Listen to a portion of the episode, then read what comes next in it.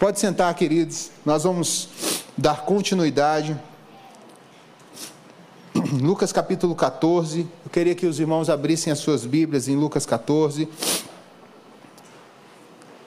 Nós vamos dar continuidade à série, essa é a sexta mensagem da série, A Mesa com Cristo. O tema de hoje, que eu quero trabalhar com os irmãos, é etiquetas à mesa.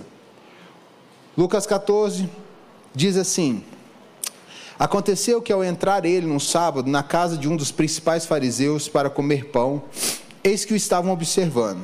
Ora, diante dele se achava um homem hidrópico, que tinha um inchaço é, patológico, né?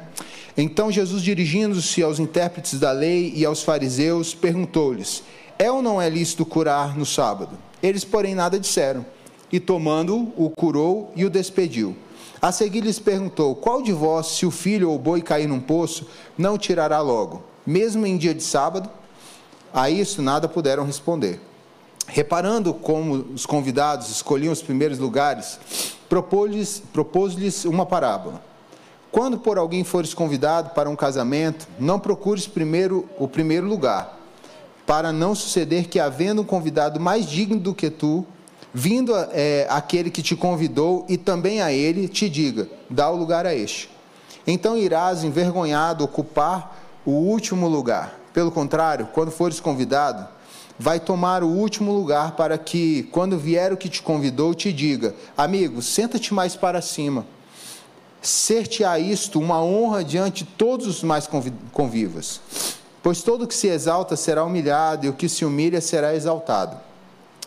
Disse também ao que o havia convidado: Quando deres um jantar ou uma ceia, não convides os teus amigos, nem teus irmãos, nem teus parentes, nem vizinhos ricos, para não suceder que eles, por sua vez, te convidem e sejas recompensado. Antes, ao dares um banquete, convida os pobres, os aleijados, os coxos e os cegos, e serás bem-aventurado, pelo fato de não terem eles com o que recompensar-te, e a tua recompensa e por isso não posso ir. É, voltando o servo, tudo contou ao seu senhor. Então, irado, o dono da casa disse ao seu servo: Sai depressa para as ruas e becos da cidade e traze para aqui os pobres, os aleijados, os cegos e os coxos. Depois lhe disse o servo: Senhor, feito está como mandaste, e ainda há lugar. Respondeu-lhe o Senhor: Sai pelos caminhos e atalhos e obriga a todos a entrar, para que fique cheia a minha casa porque vos declaro que nenhum daqueles homens que foram convidados provará a minha ceia. Grandes multidões o acompanhavam, e ele, voltando-se, lhes disse: Se alguém vem a mim e não aborrece a seu pai e mãe, e mulher, e filhos, e irmãos e irmãs, e ainda a sua própria vida, não pode ser meu discípulo. E qualquer que não tomar a sua cruz vier após mim, não pode ser meu discípulo. Pois qual de vós, pretendendo construir uma torre, não se assenta primeiro no, para calcular a despesa e verificar se tem os meios para concluir? Para não suceder que, tendo alcançado os alicerces e não podendo acabar, todos os que a virem zombem dele, dizendo: Este homem começou a construir e não pôde acabar. Ou qual é o rei que, indo para combater outro rei, não se assenta primeiro para calcular se com dez mil homens poderá enfrentar o que vem contra ele com vinte mil? Caso contrário, estando o outro ainda longe, envia-lhe uma embaixada pedindo condições de paz. Assim, pois, todo aquele que dentre vós não renunciar a tudo quanto tem, não pode ser meu discípulo. O sal é certamente bom. Caso, porém, se torne insípido, como restaurar-lhe o sabor? Nem presta para a terra, nem mesmo para o monturo. Lançam-no fora. Quem tem ouvidos para ouvir, ouça. Esse capítulo é grande, tem pérolas lindíssimas nele, mas eu quero trazer aos irmãos seis lições ou seis regras à mesa com Cristo. Por isso, o tema da nossa mensagem hoje é etiquetas à mesa. Como nós temos conversado é, nessa série de mensagens, a mesa sempre foi algo que Jesus Cristo enfatizou muito. Nós temos mais de 15 encontros de Jesus à mesa no Novo Testamento. E nesses encontros, Jesus Cristo sempre quer enfatizar algo. A mesa é uma, é uma verdade para Deus desde o início. A Páscoa, a primeira celebração da Páscoa foi uma mesa. O cordeiro era servido. Você chamava pessoas para se alimentar contigo. Jesus Cristo chama as pessoas inúmeras vezes à mesa para dar a ela lições preciosas. E nesse texto, Jesus Cristo nos convida a termos algumas etiquetas à mesa. E quais são as regras que precisamos ter estando à mesa com Cristo? Entenda a regra aqui não como um conjuntinho de certo ou errado, mas como hábitos que nós precisamos ter na nossa mesa. Como eu citei é, para os irmãos, essa série iniciou-se por uma fala do reverendo Jeremias Pereira ao nosso coração há uns muitos anos atrás, quando ele disse: Olha, os nossos filhos eles não se perdem na faculdade, eles não se perdem na escola, eles não se perdem lá nos seus treinos, eles se perdem dentro da nossa casa, dentro das nossas mesas. E isso é algo que a gente tem que se preocupar. Porque Cristo precisa ser estar à mesa conosco todas as vezes que nós nos encontramos como família. E então Jesus, agora chamado por um fariseu, e esse texto mostra que esse fariseu chama Jesus para aplicar uma armadilha para Jesus. Toda a construção da narrativa de Lucas 14 está dentro de uma ideia de que esse fariseu quer dar um golpe em Jesus mesmo. Ele chama Jesus para comer o pão e eles colocam, de repente chega um, um, doente lá do nada. E essa, a ideia aqui não é que ele chegou do nada, ele foi inserido ali para pegar Jesus de surpresa mesmo. A ideia é justamente essa: que eles pegaram alguém que estava em sofrimento e usaram essa pessoa de isca para que Jesus Cristo pudesse é, ser contrariado. E nesse processo, um rapaz, um homem estava com inchaço, é, um inchaço patológico, ele chega na presença de Jesus e era sábado. E Jesus Cristo vira para os homens, sabendo do coração deles, e diz: Olha, vocês acham que é mais importante, que é, é certo ou errado curar no sábado? E eles ficaram calados. Eles não poderiam responder aquela questão de Jesus, porque se eles dissessem que é certo, é, eles estariam ajudando Jesus. Se eles dissessem que era errado, eles teriam que explicar isso diante da lei, não das regras deles. E aí Jesus Cristo, como sempre, cura aquele homem hidrópico. E a primeira etiqueta da nossa mesa com Jesus é que nós precisamos, a nossa mesa precisa ter esperança. Esperança precisa ser uma regra das nossas mesas. As nossas mesas são mesas de cura mesmo sabendo que aquele local foi armado para que é, ele pudesse ser pego em alguma coisa errada, Jesus Cristo não segue o fluxo dos fariseus. Ele traz sempre, toda vez que Jesus Cristo se senta na nossa mesa, a esperança faz parte da nossa mesa. E ele nos convida que as nossas mesas sejam mesas de convite para trazer cura e esperança ao coração das pessoas. Hospitalidade, queridos, é uma marca do cristão.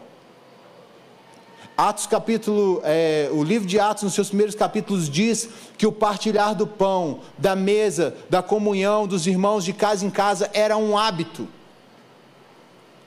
As nossas mesas, elas não são mesas só para nós, mas elas são mesas que é, precisam ser abertas para que outras pessoas precisam ter as suas emoções curadas, precisam ter o seu, a sua vida espiritual curada, precisam ter a sua vida emocional, a sua vida relacional curada. As nossas mesas precisam ser convites para trazer cura. Nós precisamos abrir as nossas mesas. Jesus Cristo sempre, e quase sempre nos, nas suas, nos seus encontros à mesa, ele traz cura, esperança, vida, renovo. Ele, ele é, critica os fariseus, mas ainda nesse processo, ele se abre para aquele que precisa. E nós precisamos ser intencionais nisso. As nossas mesas precisam trazer cura. As nossas mesas precisam trazer esperança. As nossas mesas precisam é, ser instrumentos de Deus, para que pessoas possam ser transformadas. Abra as portas da sua casa, abra as panelas, as tampas das suas panelas, e convide pessoas a sentarem à sua mesa, para que intencionalmente você possa trazer cura aos corações delas por meio da palavra de Deus. Porque se Jesus está à mesa conosco, certamente a esperança eterna está lá. A segunda verdade, a segunda lição, segunda etiqueta à mesa, é que nós precisamos aprender a rever os nossos valores. Jesus Cristo olha para aquele homem e diz assim: Olha, a autocrítica é importante à mesa com Cristo. Porque ele pergunta: pode ser que, é, deixa eu perguntar para vocês aqui, é pecado ou não curar no sábado? Os caras ficaram calados. Depois que ele cura aquele homem, ele diz: Algum de vocês aí deixaria de salvar um filho ou um boi se ele caísse num poço no sábado? E eles continuaram ficando calados. Ou vocês deixariam lá? Para vocês terem uma ideia, a seita essênica, da onde encontraram os manuscritos no Mar Morto, lá em Qumran, eles tinham uma deliberação que no sábado não poderia, ainda que caísse o seu filho lá num buraco, você só poderia resgatá-lo depois que acabasse o Shabat. Mas a lei não diz isso. Deuteronômio não fala disso. Fala que você está liberado para o resgate, para abençoar pessoas, para cuidar de pessoas, para cuidar das suas coisas, você para trazer é, salvação, você está liberado. O Shabá é para isso. Shabá é para que todos possam ter alegria. Então, se um filho cai no poço, ele não está em alegria. Se o seu animal caiu no poço, ele não está gozando do dia do Senhor também, que todo mundo tinha que gozar: a terra, os, os animais e as pessoas. Mas Jesus Cristo olha para esses homens e ele diz: Olha, vocês precisam ter uma, uma autocrítica. Porque se vocês armaram esse circo todo aqui, para me pegar, fique sabendo. Vocês precisam aprender a dar valor naquilo que realmente tem valor. Em outras traduções, ele não usa a palavra filho, ele usa a palavra jumento. E eu gosto muito dessa expressão. Aqui, não ser filho, mas ser jumento e boi, porque dá uma contradição de uma pessoa que foi curada e animais que são mais importantes do que pessoas. E aí eu nem preciso dizer que nós vivemos numa época muito estranha mesmo, em que animais têm mais valor do que pessoas mesmo, até legalmente falando. Você matar uma onça, você vai para cadeia. Entendeu? Você vai lá, vai ter que pagar uma. Mas se você matar uma pessoa, rapaz, até chegar até você ir para a cadeia, se tiver um bom advogado. Entre outras coisas. Pessoas gastam milhares de reais todo ano com pets. Você tem um pet, cuide dele. Mas entenda uma coisa: não humanize ele. Porque se você cuida do seu pet em detrimento de pessoas que têm passado necessidades, se você investe mais no seu pet do que em pessoas que precisam do seu investimento, a Bíblia não diz que você tem que é, separar do seu, da, da, da sua colheita para você dar para animais. Diz que o boi tem que comer porque ele está trabalhando. Mas ela diz que você precisa separar da sua, é, das suas finanças, das suas colheitas, para abençoar pessoas que não têm o pão à mesa. Mas a gente fica enfeitando cachorro, gato, botando lacinho, chamando de filho. Entendeu? Nada contra se você gosta de animais, e você tem que gostar mesmo, que a Bíblia diz que o homem justo é conhecido pela forma como ele trata seus animais. Mas não só pela questão do tratar bem, é, é pela forma como ele trata. Animal é animal. É amigo, você pode ter carinho por ele, mas se você investir mais em um animal, do que você tem investido em pessoas. Você e eu estamos precisando de fazer uma autorreflexão. Os nossos valores estão distorcidos. Os nossos valores estão distorcidos. E, esse, essa é uma regra mesa que não pode faltar, porque a autorreflexão vai fazer com que nós entendamos as nossas intenções, coisa que nós conversamos na semana passada. Suas ações podem ser as melhores, mas se as intenções do seu coração forem é, intenções malignas, o que você tem feito de bênção pode se tornar em maldição na vida de outros. E Jesus Cristo olha para esses homens e diz: É lícito então? Vocês não fariam isso? Vocês não cuidariam do seu filho? Vocês não resgatariam um animal? Se fosse um jumento, se fosse um boi, ele não seria mais precioso? Por que não curar no sábado? Por que não usar essa mesa? Por que não usar esse tempo?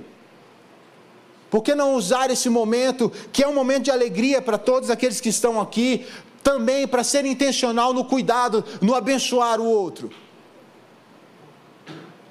Porque ritos religiosos impedem vocês de, que, de abençoar pessoas.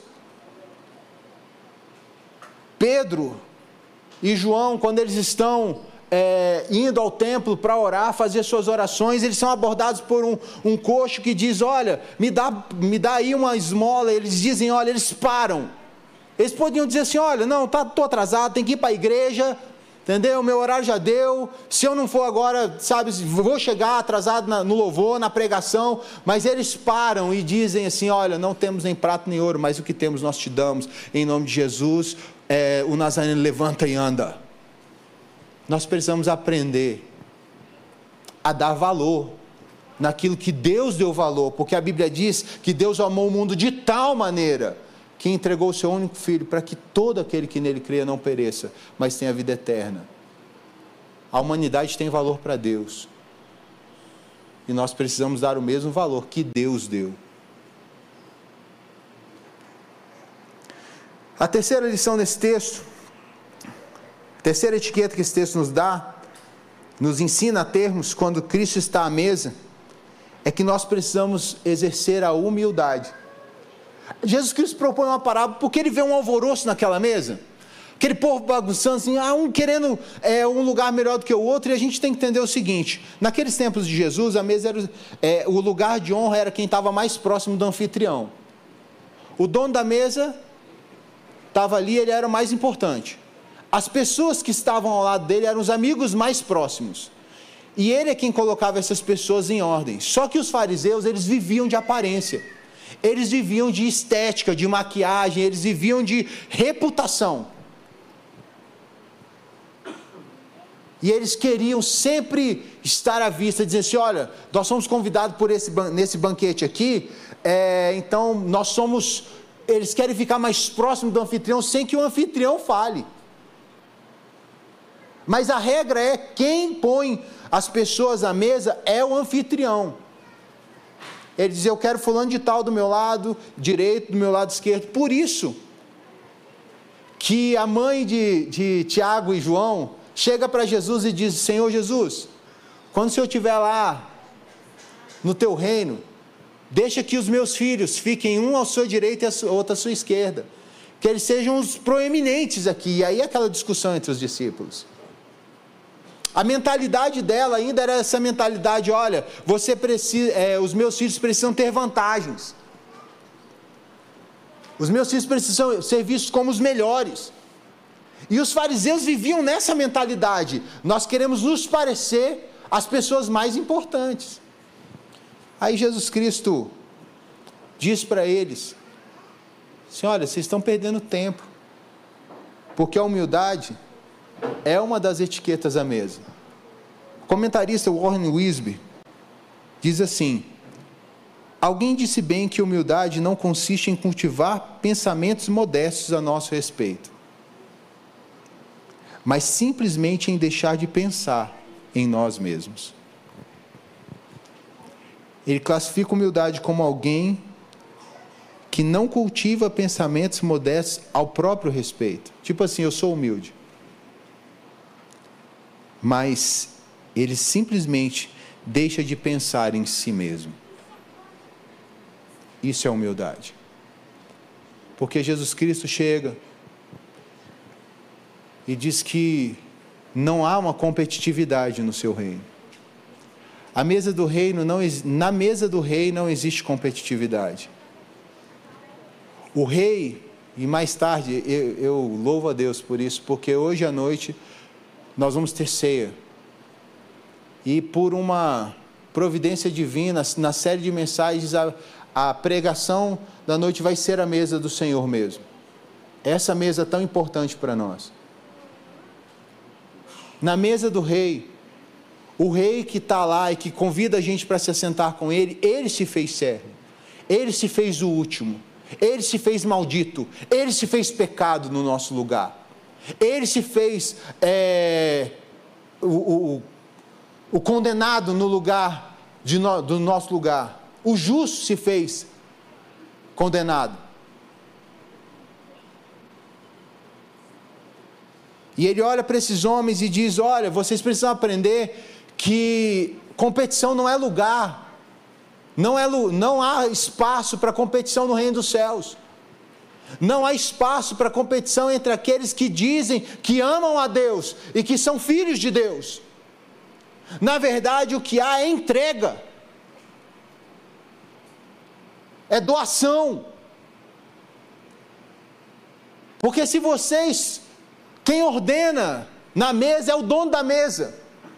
Quem leva a gente para onde nós precisamos ir, quem nos coloca nos lugares que precisamos estar, é o nosso Deus, Ele é o dono da mesa, Ele é que diz para mim e para você aonde Ele vai nos colocar. Por isso que a palavra diz que nós somos impelidos pelo Espírito, somos como o vento que Ele sopra para onde Ele quer, e nós precisamos dizer a Deus: Amém, Senhor. Amém, Senhor. Contentamento precisa fazer parte da nossa caminhada. E a humildade é um desses aspectos da mesa que nos chama a ser contentes com aquilo que o, o dono da mesa nos chamou a sentar no lugar onde ele nos colocou para sentar. Não interessa se o último ou o primeiro. O importante é que a gente está na mesa. Uma vez perguntaram para George Whitfield sobre John Wesley. Eu já citei isso aqui algumas vezes. Eles tinham uma rixa teológica, mas eles eram profundamente amigos. E as pessoas achavam que George Whitfield e John Wesley eram inimigos mortais, porque um era calvinista e outro arminiano. E porque eles se debatiam mesmo, degladiavam sobre a, a questão da, do calvinismo e do arminianismo. Mas perguntaram para George Whitfield: Você acha que John Wesley vai para o céu? Aí ele parou e pensou. Aí perguntava assim: Não, vamos repensar. Você acredita que você vai ver John Wesley no céu? Ele diz: Não, ver John Wesley no céu não vou ver, não. Aí você sabe, né, irmãos? Quem gosta dos primeiros lugares à mesa ficou feliz demais de ouvir essa resposta. Tá vendo? John Wesley é um arminiano herege mesmo, vai, vai para o inferno. George Whitfield atestou isso. Aí George Whitfield termina a conversa dizendo: Porque ele vai estar tão perto de Jesus que eu não vou ver.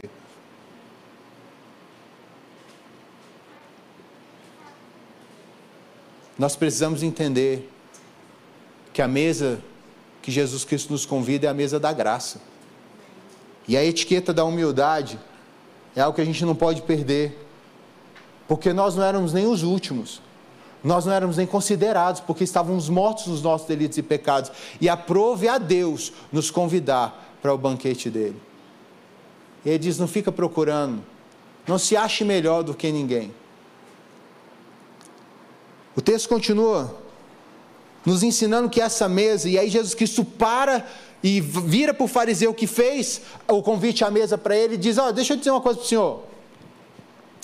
Deixa eu dizer uma coisa para você. Cara, quando você fizer convidar para o jantar aí, não convida mais esse povo, não, cara. Convida quem não vai poder te recompensar. E a quarta verdade desse texto é que a etiqueta da doação graciosa precisa estar no nosso dia a dia. É, Dia Carson diz que não se barganha com um Deus que não precisa de nada. E os fariseus eles faziam esses banquetes para um ficar chamando o outro. Para um ficar mostrando ao outro como eles são importantes. E esses banquetes eram comuns entre os fariseus para que eles pudessem ser mostrados para a sociedade, porque eram banquetes abertos, não eram casas é, em locais fechados, eram locais abertos, todo mundo podia ver os convidados de honra. Mas Jesus Cristo diz: olha, com Deus não se barganha. Você não pode barganhar com Deus que não precisa de nada, que é autossuficiente. Então a minha mesa e a sua mesa não é um local de barganha. Ele precisa ser um local de doação graciosa, de generosidade,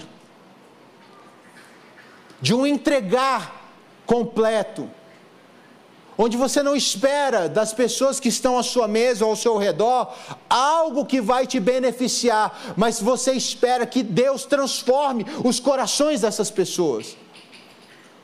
Cristo, quando nos chama à mesa dele, ele não esperou de mim e de você Tapinha nas costas ou reconhecimento?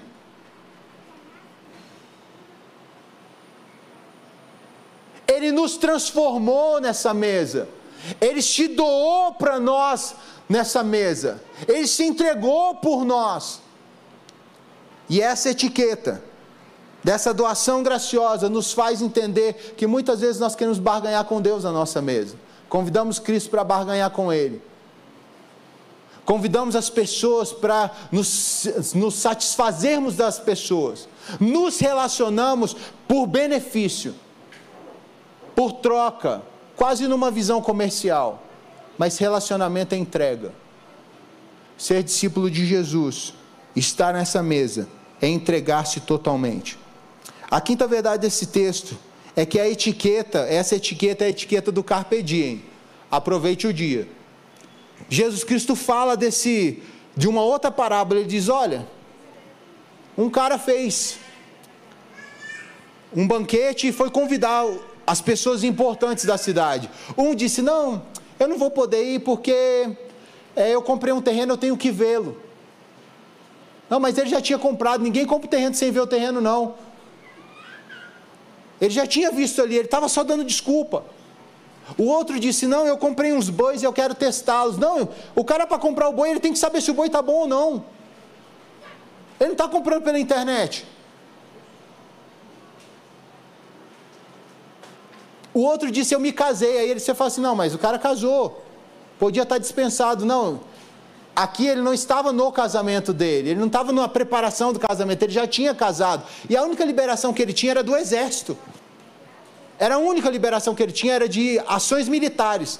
Todas as outras, é, todas as outras demandas sociais, ele precisava estar também, porque agora ele era uma pessoa importante ali.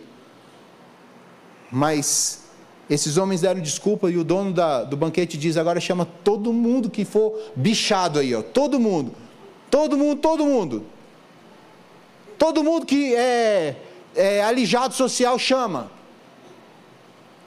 E veio gente, veio gente, e o servo desse dono do, do banquete disse: ainda tem espaço, então traz mais ainda. E aí Jesus Cristo diz: Olha, eu quero. É, ele diz que o dono diz: Eu quero todos esses lugares ocupados, para que os primeiros convidados não tenham espaço mais aqui nessa mesa.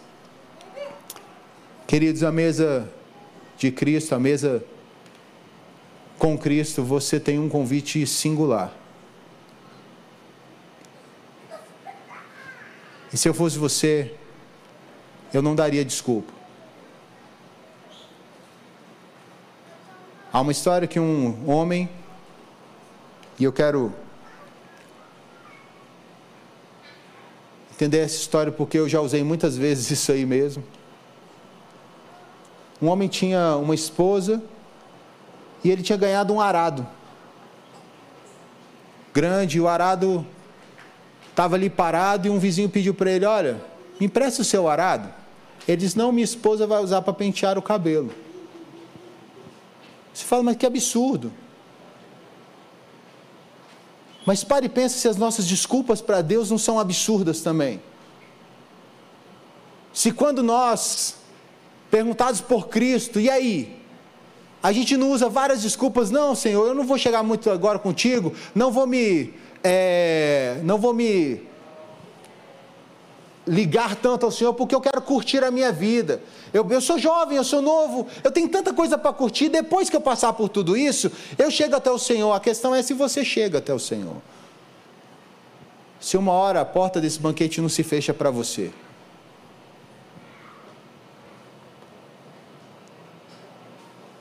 Se a gente não dá desculpa para não ser mais apaixonado por Jesus, ler mais a palavra, orar mais por conta do nosso trabalho, por conta dos nossos afazeres, por conta de um monte de outras coisas. Quantas desculpas nós não damos para não sermos discípulos fiéis e apaixonados pelo nosso Senhor? As nossas desculpas são as mais absurdas. As mais absurdas.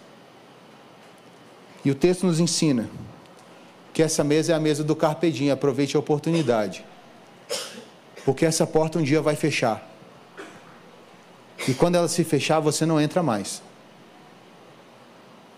E você vai falar, mas por que que falando de tal está lá? E Jesus Cristo vai dizer para você o que ele disse para os fariseus: O reino dos céus vai ser precedido por prostitutas e publicanos. Eles vão ser os primeiros a entrar.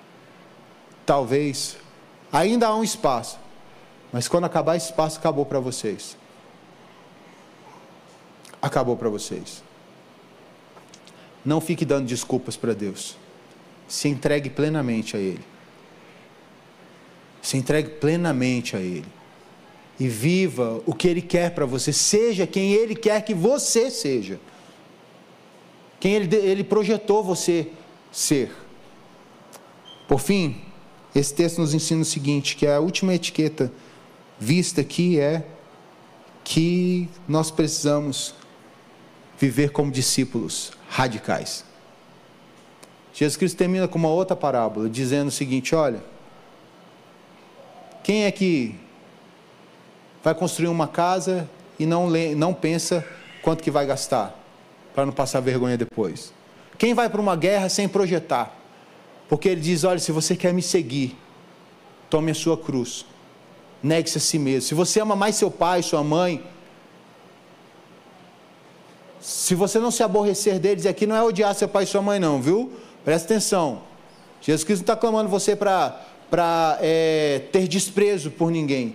Ele está querendo dizer que no local da sua vida, no trono da sua história, o grande amor da sua vida precisa ser Jesus. E por Jesus você tem que abandonar tudo, tudo, tudo, tudo. Projeto, pensamentos, é, família. Se Ele chamar você, vá. E não fique dando desculpas. Porque você vai ouvir de Jesus: Ah, deixa eu enterrar meu pai e minha mãe, então que os mortos enterrem os seus mortos. Porque se você não amar mais Jesus, você não tem condi condição de ser discípulo de Jesus. A salvação é pela graça, queridos, mas ser discípulo de Jesus custa um preço. E o preço é negar a si mesmo, tomar a tua cruz e seguir Jesus. Se eu e você não vivermos assim, as nossas vidas serão vidas de religiosos, e não de discípulos de Jesus. E na mesa do reino só se assenta o discípulo. Não interessa o lugar, mas só se assenta o discípulo. Que Jesus chamou para transformar a vida deles. Feche seus olhos, vamos orar ao Senhor. Santo Deus, nós nos colocamos na tua presença. Nós te clamamos a Deus para que o Senhor Mude os, os nossos corações, as nossas vidas, molde o nosso caráter, que nós possamos aprender das etiquetas do reino. Que a gente não barganhe com o Senhor. Que as nossas mesas não sejam mesas, ó Deus, de alianças, ó Pai, frívolas, mas seja para cura, para esperança, para discipulado, ó Deus, para intimidade, Senhor, para gerar vida. Que as nossas mesas sejam mesas, ó Deus, em que o Senhor vai estar lá. Ó Deus, e o Senhor nos convidará a sentar do teu lado. Não para mostrar para o mundo, não para a gente tirar onda, mas para que a nossa vida seja, ó Deus, ainda mais para servir ao Senhor e inserir ainda mais pessoas, ó Deus, nessa mesa bendita. em que cada vez, ó Deus, que saímos das nossas casas, nós colocamos mais uma cadeira, Senhor Deus, nessa mesa bendita. E ficamos cada vez mais afastados, ó Deus, porque essa mesa vai crescendo cada vez mais para a glória do Teu nome. Assim, Senhor, abençoa, Deus vivo, o Teu povo aqui. Usa as nossas mesas, ó Deus, as nossas casas, a nossa comunidade de fé, os nossos ajuntamentos, ó Deus, para que eles se tornem ajuntamentos benditos, de salvação, de cura, de libertação, de comunhão. E não, Senhor Deus, de privilégios e prestígios. É o que eu oro ao Senhor, ó Deus, em nome de Jesus o Cristo. Amém e amém, Pai. E agora, que seja a graça do nosso Senhor e Salvador Jesus Cristo. O amor de Deus Pai e a amizade do Santo